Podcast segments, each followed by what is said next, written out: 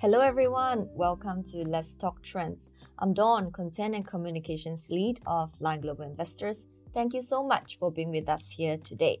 It's the time of the year again when we look into our crystal balls and publish our second half market outlook for the year.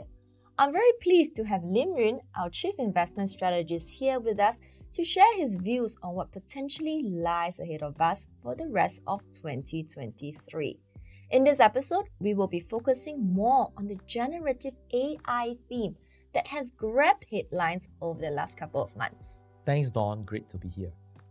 Just a quick recap since last summer, markets have been expecting the US to enter a recession. Well, naturally, because the Fed has hiked interest rates so aggressively 500 basis points in 14 months, and that should have cooled demand.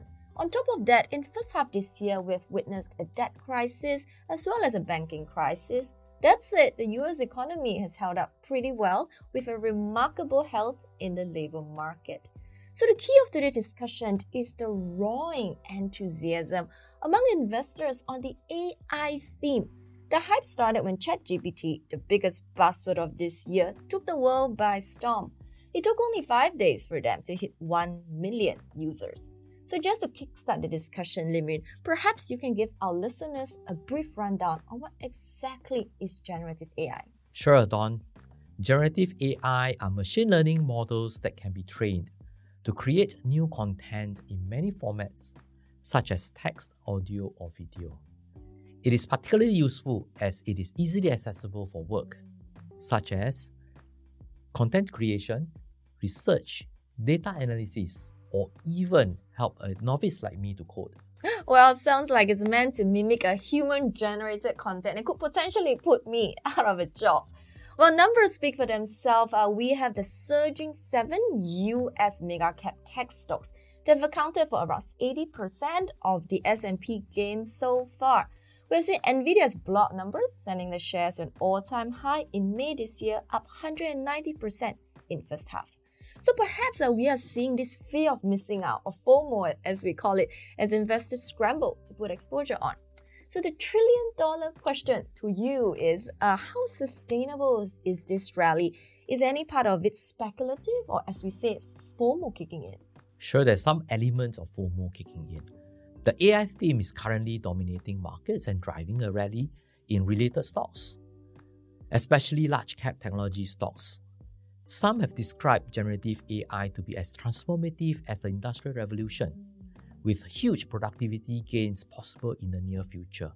We have no doubts that the adoption of AI would drive innovation and boost productivity in certain industries, but the rally in some stocks have already priced in optimistic assumptions for future growth. As such, the rally in some of these stocks may not be sustainable. I see, I see. So, you know, so far the AI infrastructure side of things have done pretty well. Uh, so, like Nvidia, Alphabet, and Microsoft, as well as the semiconductor names, right? Because processing demand has definitely increased. So, the rally that we spoke of and we discussed is largely concentrated in the large cap names. Any other winners you see in this game? Yeah, so the initial part of the rally has concentrated on the large cap names. The large cap names that have rallied are direct beneficiaries of the AI trend. Nvidia provides the chips necessary for servers. Microsoft and Alphabet have the most advanced AI chatbots, which future applications can be built on. That said, companies are probably at the early stages in adopting this new technology. New companies from different industries are currently experimenting and implementing new ways to adopt this technology to gain a competitive edge over their peers. As such, new investment opportunities are present when new winners emerge over time. Well, sounds exciting and just the tip of the iceberg. So, with that said, what are the key risks do you think investors should be looking out for?